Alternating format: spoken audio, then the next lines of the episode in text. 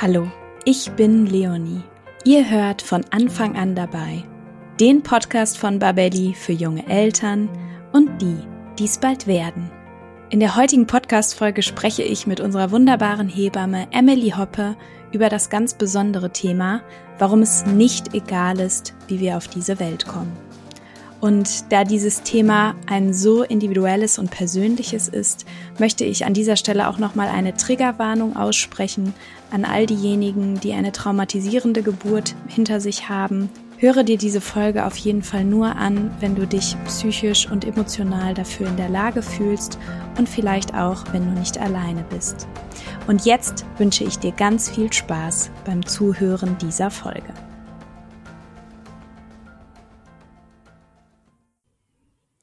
Ja, hallo und herzlich willkommen zu einer neuen Folge von Von Anfang an dabei.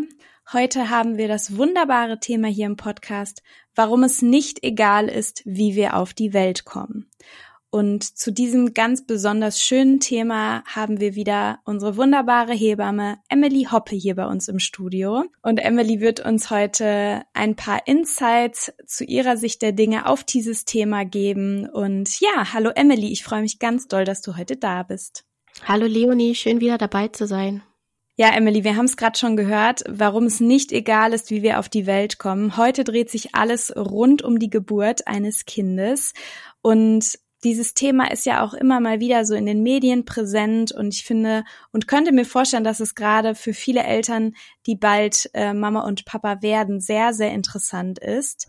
Und deswegen würde ich direkt mal ähm, da einsteigen und dich fragen, welche Möglichkeiten der Entbindung haben Eltern denn gerade heutzutage?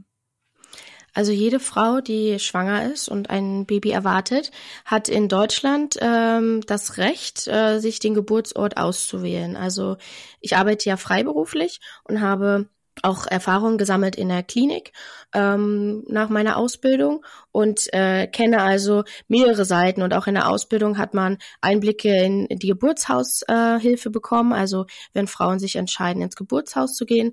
Ähm, also kann ich so ein bisschen so, ein, so einen kleinen Rundumblick geben, äh, welche Möglichkeiten quasi die Paare haben. Und in meinen Kennenlerngesprächen mit den Schwangeren kommt natürlich, steht das immer als oberste Frage, wo sollen wir hin, was passt zu uns und äh, welchen Geburtsort sollen wir wählen. Und ich finde es sehr schön, dass wir in Deutschland da wirklich die Entscheidungsfreiheit haben und äh, da auch dementsprechend ergebnisoffen äh, beraten werden sollten von Hebammen, von Ärzten, also alle, die thematisch, fachlich in, in der Expertise sind. Und genau, deswegen ist es ganz wichtig, dass man das Thema beleuchtet einmal. Und äh, genau, die überwiegende Zahl der äh, Schwangeren, so 98 Prozent, ähm, gebiert in der Klinik und so zwei Prozent. Äh, also ich habe einmal geschaut, äh, es gibt eine qualitative äh, Erhebung, die jedes Jahr rauskommt und da waren es 2021 1,8 Prozent, äh, die außerklinisch ihre Babys bekommen haben. Ah, voll spannend. Ja, da hättest du mir, hast du mir jetzt schon die zweite Frage beantwortet, äh, weil ich wollte nämlich unbedingt auch wissen, ob du bestimmte äh, Studien oder Zahlen uns mitgebracht hast, welche Geburtsweise Eltern heutzutage so bevorzugen. Finde ich super spannend, die Zahlen, die du jetzt mitgebracht hast. Und äh, du hast es gerade schon gesagt, Eltern sind da, dürfen da selber entscheiden und es, die Selbstbestimmung des Elternpaares und vor allem die Selbstbestimmung der werdenden Mutter steht da im Vordergrund welcher Geburtsweg sich eben am besten anfühlt. Und dadurch, dass es so viel Auswahlmöglichkeiten gibt, stelle ich mir das gar nicht mal so einfach vor, zu schauen, was ist für uns der, der richtige Weg. Und ja, das wäre jetzt auch meine nächste Frage an dich. Gibt es irgendwie auch ähm, Studien oder Zahlen oder aus deinen Erfahrungswerten, was ist so der, gibt es einen, den besten Geburtsweg für das Kind oder ist es eigentlich selbsterklärend dadurch, dass du jetzt gerade schon gesagt hast, dass jeder für sich individuell entscheidet. Ja, es gibt immer diese beiden Seiten. Also oft jetzt, was du auch meintest am Anfang, ist halt jetzt gerade in den Medien oft das Thema, dass Klinik so die oberste Sicherheit bietet und das der beste Entbindungsort wäre. Aber wir wissen ja auch schon seit Jahren, dass ähm, viel Unruhe auch in den Kliniken herrscht. Also es liegt am Personalmangel, es liegt äh, daran, dass man nicht eins zu eins betreuen kann. Die Hebammen sind ausgelastet, ausgebrannt. Äh, sie müssen zwei bis drei Schwangere in einer Schicht äh, gleichzeitig betreuen haben da selber auch natürlich den Anspruch, das äh, mit bestem Gewissen und so zu tun. Also äh, ich weiß selber, wie die Kliniksituation ist und ich war auch selber in der in der Lage, dass ich mehrere äh, Gebärende betreut habe und man hat natürlich einen gewissen Anspruch und möchte für die Frauen da sein und äh, möchte, dass so wenig wie möglich interveniert wird und dass sie ein schönes Geburtserlebnis haben. Das ist natürlich nicht immer leicht äh, zu gewährleisten. Deswegen entscheiden sich halt auch viele Gebärende, dass sie eine 1 zu 1 Betreuung unter der Geburt haben möchten und diese ist zum Beispiel äh, durch außerklinische Geburtshilfe möglich. Also da sind zwar auch zwei Hebammen unter der Geburt mit dabei, äh, aus Sicherheitsgründen und damit die äh, Kollegen sich unterstützen können gegenseitig. Aber man hat da natürlich eine ganz andere Atmosphäre als in der Klinik, hat aber da natürlich weniger dieses was viele ja immer äh, kritisieren, Sicherheitsbedürfnis. Also da gibt's halt keinen Arzt, der dann gleich zur Stelle ist, da gibt's keine PDA, die sofort verfügbar ist. Der Kinderarzt muss, wenn dann erst gerufen werden, oder muss verlegen.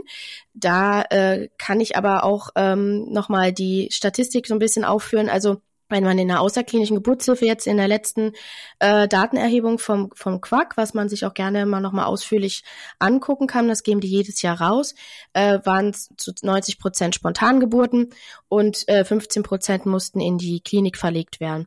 Und da ist es halt auch immer äh, gut zu wissen in der außerklinischen Geburtshilfe, dass man natürlich ganz, ganz anders entscheidet. Man wartet natürlich schon zu, guckt, wie verhält sich die Geburtssituation und entscheidet aber frühzeitig in Rücksprache mit der Familie, mit der anderen Hebamme und wägt ab, ist es jetzt sinnvoll, lieber in die Klinik zu fahren.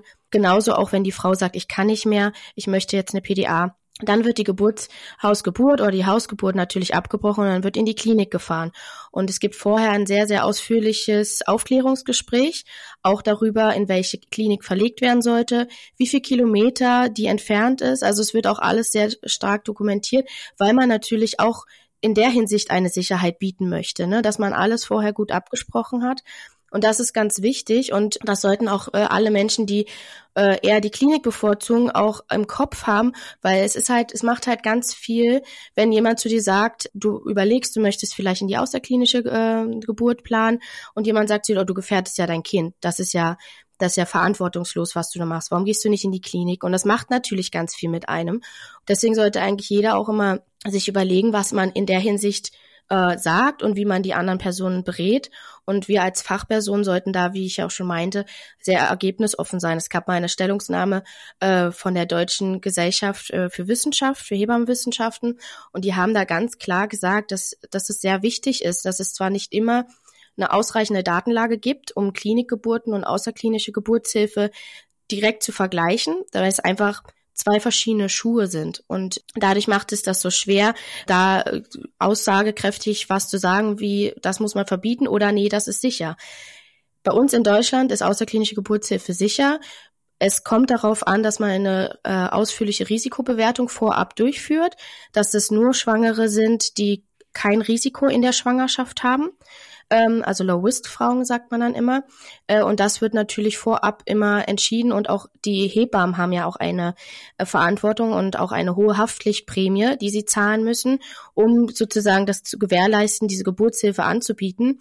Dementsprechend sind die natürlich auch vorsichtig und nehmen nicht jede Frau an. Und das ist halt etwas, was man in der Hinsicht natürlich beachten muss. Und alternativ gibt es halt noch die Möglichkeit, sich aber auch eine Begleitbeleghebamme zu suchen, die zum Beispiel einen Vertrag mit äh, der Klinik hat und dort zum Beispiel die Geburten betreut. Das wäre auch noch eine Option. Das wäre so ein Zwischending zwischen ich gehe in die Klinik oder ich möchte ins Geburtshaus. Ich nehme quasi eine Hebamme, die für mich Zeit hat, die mich eins zu eins betreut hat, mit in die Klinik.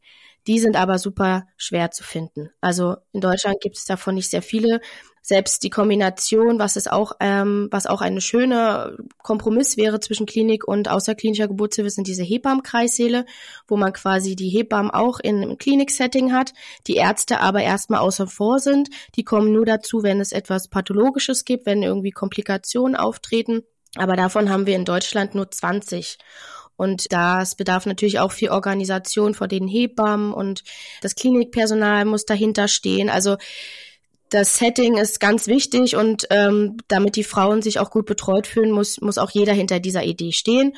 Und das wäre eigentlich für mich immer so, so eine, so eine leichte Vorstellung. Das klingt doch so perfekt. Das wäre doch die beste Lösung. Dann sind die Ärzte zufrieden, die Hebammen sind zufrieden und die Frauen am besten auch noch, weil sie nicht wie so äh, zerrissen werden, in welche Richtung sollen sie gehen, äh, sondern wollen sich einfach gut betreut fühlen und auch nicht allein unter der Geburt sein. Und ähm, das ist ja eigentlich das, das höchste Ziel und sie sollen selbstbestimmt entscheiden können, wo sie gebären wollen.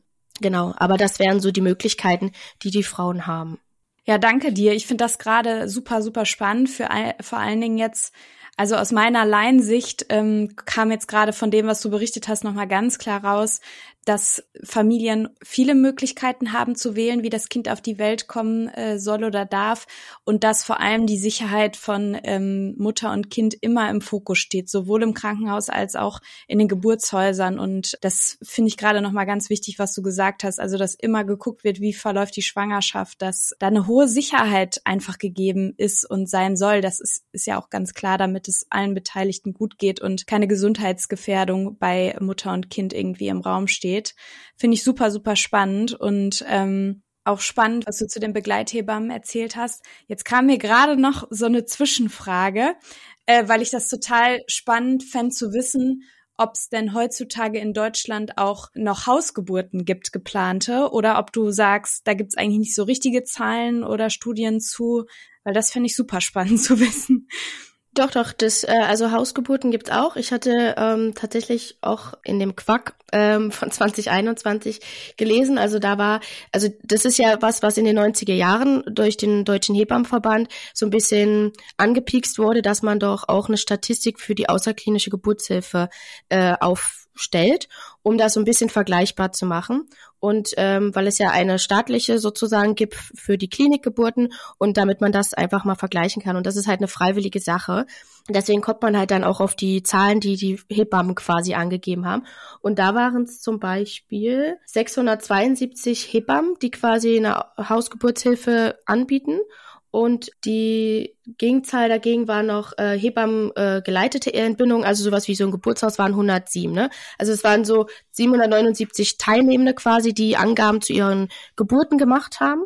Und da war es 50-50. Also es war wirklich 50 Prozent waren Hausgeburten und 50 Prozent waren quasi so ein Geburtshausgeburten, die so geplant waren. Also der Trend ist natürlich auch so ein bisschen gestiegen nach Corona-Zeiten, weil die Kliniken natürlich die Männer so ein bisschen außen vor, also es durfte keine Begleitperson mehr oder wenn dann nur mit Corona-Test oder Corona-Impfung und dementsprechend sind die Frauen wieder mehr von der Klinik weg, weil sie natürlich auch die Gefahr der Corona-Infektion gesehen haben und wieder mehr hin zur außerklinischen Geburtshilfe. Deswegen sind die Zahlen tatsächlich auch von 2020, 2021 sogar ein bisschen gestiegen, was ich natürlich auch sehr spannend fand zu sehen wenn man betrachtet, wer macht denn Hausgeburten, da waren es jetzt zum Beispiel ein Viertel Erstgebärende, also dieses erste Kind tatsächlich auch bekommen, ist natürlich mehr Frauen, die schon ein Kind haben, die vielleicht sogar mal in einer Klinik geboren haben und da vielleicht gesehen haben, das passt nicht zu ihnen, sie haben sich da nicht wohlgefühlt, dass sie dann eher in die außerklinische Geburtshilfe gegangen sind.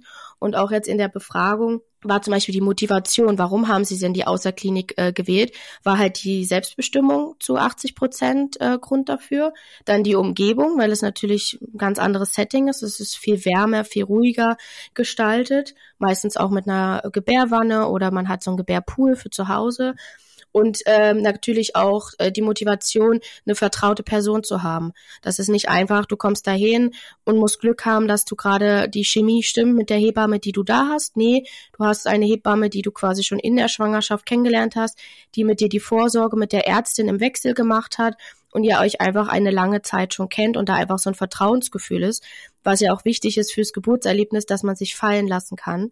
Weil wenn du die ganze Zeit angespannt bist, die ganze Zeit kontrollieren musst, fühle ich mich jetzt hier wohl, muss ich hier mitdenken, kümmern sich auch wirklich alle gut um mich, hemmt das natürlich wieder die Wehen und dann führt das wieder zu Geburtsverläufen, die ein bisschen sich ziehen oder man braucht dann eine PDA, weil man mehr Schmerz empfindet. Also da sind ja ganz viele Sachen, die damit reinspielen. Spannend, finde ich ein echt spannendes Thema. Danke auch, dass du da so äh, ausführlich jetzt gerade nochmal drauf eingegangen bist.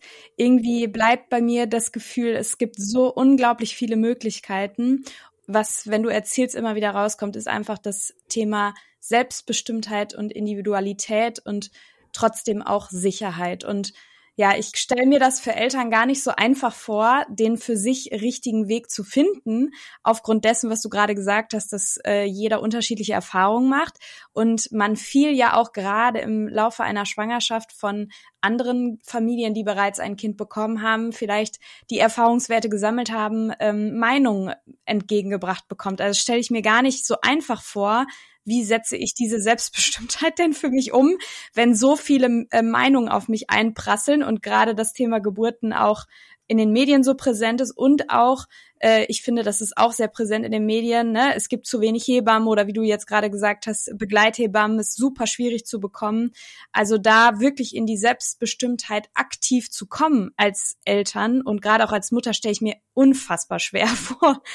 Ist es auch. Also das ist halt leider immer das Problem. Du denkst so, okay, ja, die Möglichkeiten habt ihr, ja, aber okay, die anderen Sachen bedingen diese Möglichkeit, also schränken die vielleicht auch irgendwo ein. Und ähm, ich will aber auch nochmal sagen, dass man auch in der, Gebur äh, in der Klinik eine äh, selbstbestimmte, interventionsarme äh, Geburt haben kann. Also man muss, es gibt nicht nur dieses klinische Kalte, was man sich immer so vorstellt, so, und, und das warme, schöne Geburtshaus, man kann das natürlich auch anders gestalten. Also da äh, ist ja auch dieser Geburtsplan. Ich bin zwar nicht immer so ein Fan von, von dem Wort Plan, aber ähm, diese Geburtsvorstellung, die man sich macht, das ist ja auch eine Art von Selbstbestimmtheit. Du überlegst dir, wie du die Geburt gestalten möchtest. Du hast dich mit Atmung beschäftigt, eventuell mit Hypnobirthing und möchtest das umsetzen. Oder du weißt, du möchtest die und die Person bei dir haben. Du möchtest vielleicht ins Wasser. Das ist ja auch irgendwo eine Art von Gestaltung der Geburtssituation, weil wir müssen uns davon halt immer bis bisschen trennen. Deswegen sind auch die Ärzte da immer so, so vorsichtig, äh, was zu empfehlen, weil äh, Geburtshilfe nicht planbar ist. Und du kannst nicht alles kontrollieren. Und auch die Geburtssituation, du kannst eine entspannte Schwangerschaft haben und die Geburtssituation ist äh, herausfordernder und du hast damit gar nicht gerechnet. Und deswegen ist auch das Gefühl, dass der innere Instinkt so wichtig, dass man als, als Schwangere sagt, okay, alle, sag ich jetzt mal, alle rennen auf einmal ins Geburtshaus, weil sie da total tolle Erfahrungen haben. Man selber überlegt dann aber, passt das denn auch wirklich zu mir? hadere ich dann mit mir oder mache ich mir da die ganze Zeit Sorgen und kann mich eigentlich doch nicht entspannen oder passt äh, die Chemie mit der Hebamme dort nicht. Wenn man das schon merkt, dann macht es äh, eigentlich auch von Anfang an Sinn, das zu kommunizieren und es gibt auch manchmal Hebammen, die dann sagen, ich habe das Gefühl, dass es eigentlich dieses Setting hier nicht zu dir passt. Du vielleicht gerade das Gefühl hast, das wäre was für dich, weil du es interessant findest, aber im Grunde wärst du vielleicht auch gut in einer kleinen Klinik aufgehoben, wo du alle Möglichkeiten hast, die aber vielleicht jetzt nicht groß ist, keine 4000 Geburten im Jahr, wo alle Frühchen und so auch betreut werden können, also wo auch einfach Fülle da ist und du einfach ein kleineres Setting hast, wo vielleicht nur drei, drei Kreissäle sind auch Gewehrwanne da ist, du hast aber einen Arzt ist dort, vielleicht keine Kinderstation. Die Möglichkeit gibt's ja auch. Die Kliniken in Deutschland sind ja so in Level eingeteilt. Level 1 ist quasi mit Kinderstation und dann Level 2 äh, mit einer, ab einer anderen Schwangerschaftswoche, wo du hingehen kannst.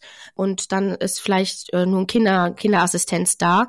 Und wenn du wirklich verlegt werden musst, dann musst du nochmal in eine größere Klinik fahren. Ne? Also äh, das ist ja auch immer interessant zu wissen äh, für die Frauen, dass es da auch unterschiedliche Klinikvarianten gibt.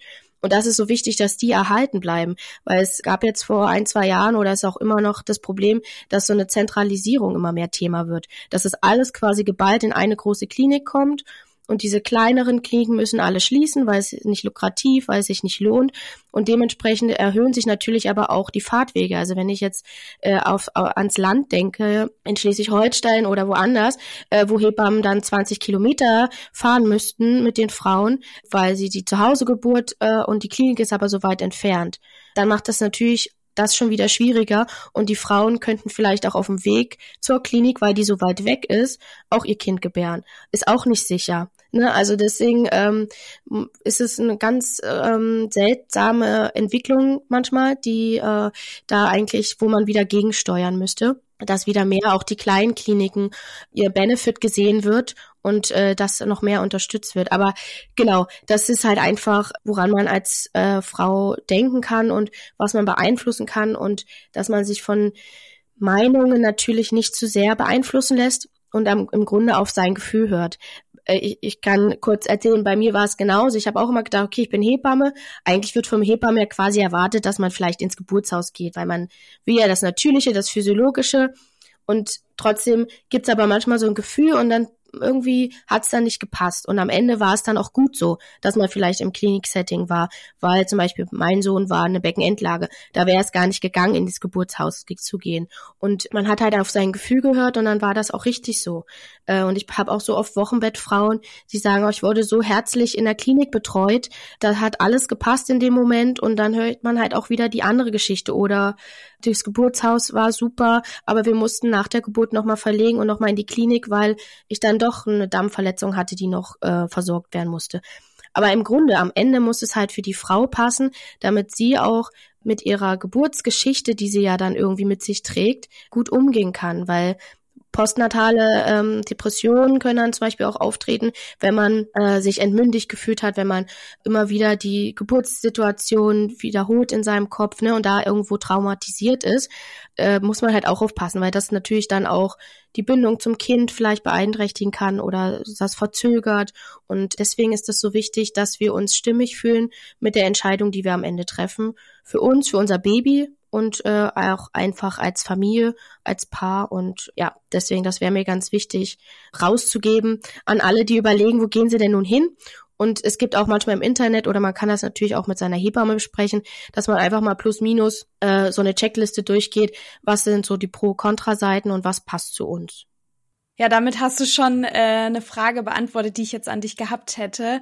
Ich finde, du hast das ganz toll gerade zusammengefasst, äh, weil ich hätte von dir dich genau das gefragt, was du Eltern eben raten würdest, wie eine selbstbestimmte und sichere Geburt für sie vonstatten gehen kann. Und ja, du hast es richtig gut gesagt, sich zu informieren. Und ich glaube auch, Communication ist key hier an dieser Stelle, äh, zu sprechen miteinander als, äh, als Paar zu sprechen, als werdende Eltern zu sprechen, äh, sich mit der Hebamme oder dem Klinikpersonal, wie auch immer, wie der Verlauf ist. Diese Schwangerschaft wird ja wahnsinnig individuell verlaufen, auszutauschen und ja, würdest du sagen, auch immer ein bisschen auf das Bauchgefühl zu hören, was sich dann in dem Moment äh, zeigt oder?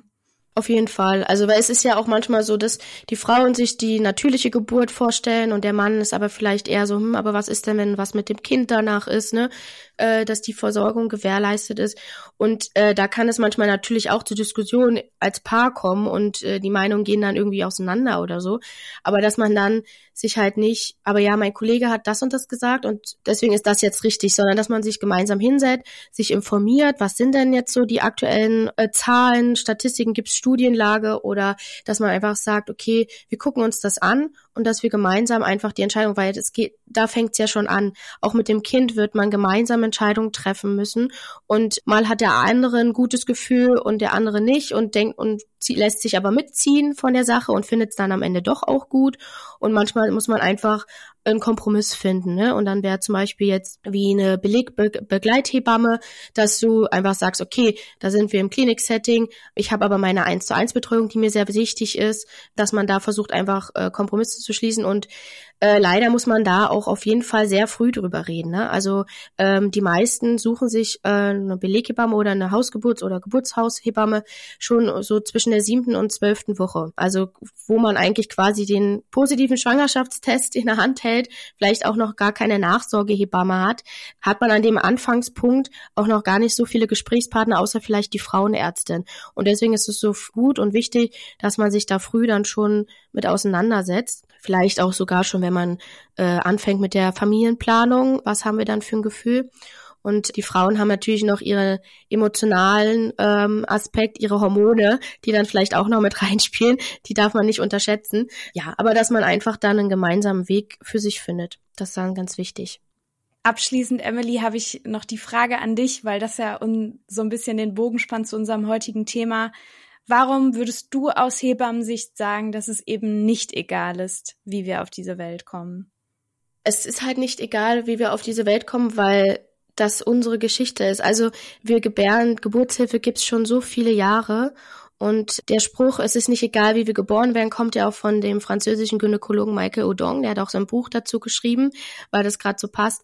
Und der befürwortet auch immer wieder, dass wir uns mal wieder besinnen auf einfach auf das, was wir haben und was da ist. Und es ist ganz wichtig, dass wir uns selbstbestimmt begleiten können, dass wir Entscheidungen treffen können und dass wir einfach glücklich mit unserer Situation sind, auch wenn sie vielleicht nicht glücklich verläuft, ähm, aber dass wir lernen, sie anzunehmen und dass es auch mit uns und mit unserem Kind ganz viel macht auf lange Sicht und für unsere Gesundheit wichtig ist, auch für die psychische Gesundheit. Deswegen ist es ganz wichtig, dass wir auf die richtigen Menschen zum richtigen Zeitpunkt treffen und dann wird das schon in die richtige Richtung gehen und dann ist es auch wichtig, dass ihr zufrieden seid, wie ihr geboren habt und dass das weiterhin auch gut so in die Zukunft geht. Ja, weil die Erfahrung, die, die wir bei der Geburt machen, prägen uns dann eben auch unser weiteres. Total. Und man erlebt ja immer wieder, egal wer vielleicht ein Kind geboren hat, jeder äh, schmeißt seine Geburtsgeschichte dann immer raus, äh, ohne dass man gefragt hat, äh, weil es einfach der außergewöhnlichste Moment ist äh, im Leben von einem Menschen und der, so sollte er auch behandelt werden. Ja, Emily, tolle abschließende Worte. Vielen, vielen Dank dir. Ich glaube, wir haben jetzt gerade ganz vielen ähm, Eltern, ganz vielen Menschen, die vielleicht ein Kind erwarten, eine Inspirationsquelle bieten können für eine selbstbestimmte Geburt und ähm, nochmal die Einladung an alle, die uns gerade zuhören informiert euch, bleibt im Austausch und miteinander, aber auch mit dem Fachpersonal.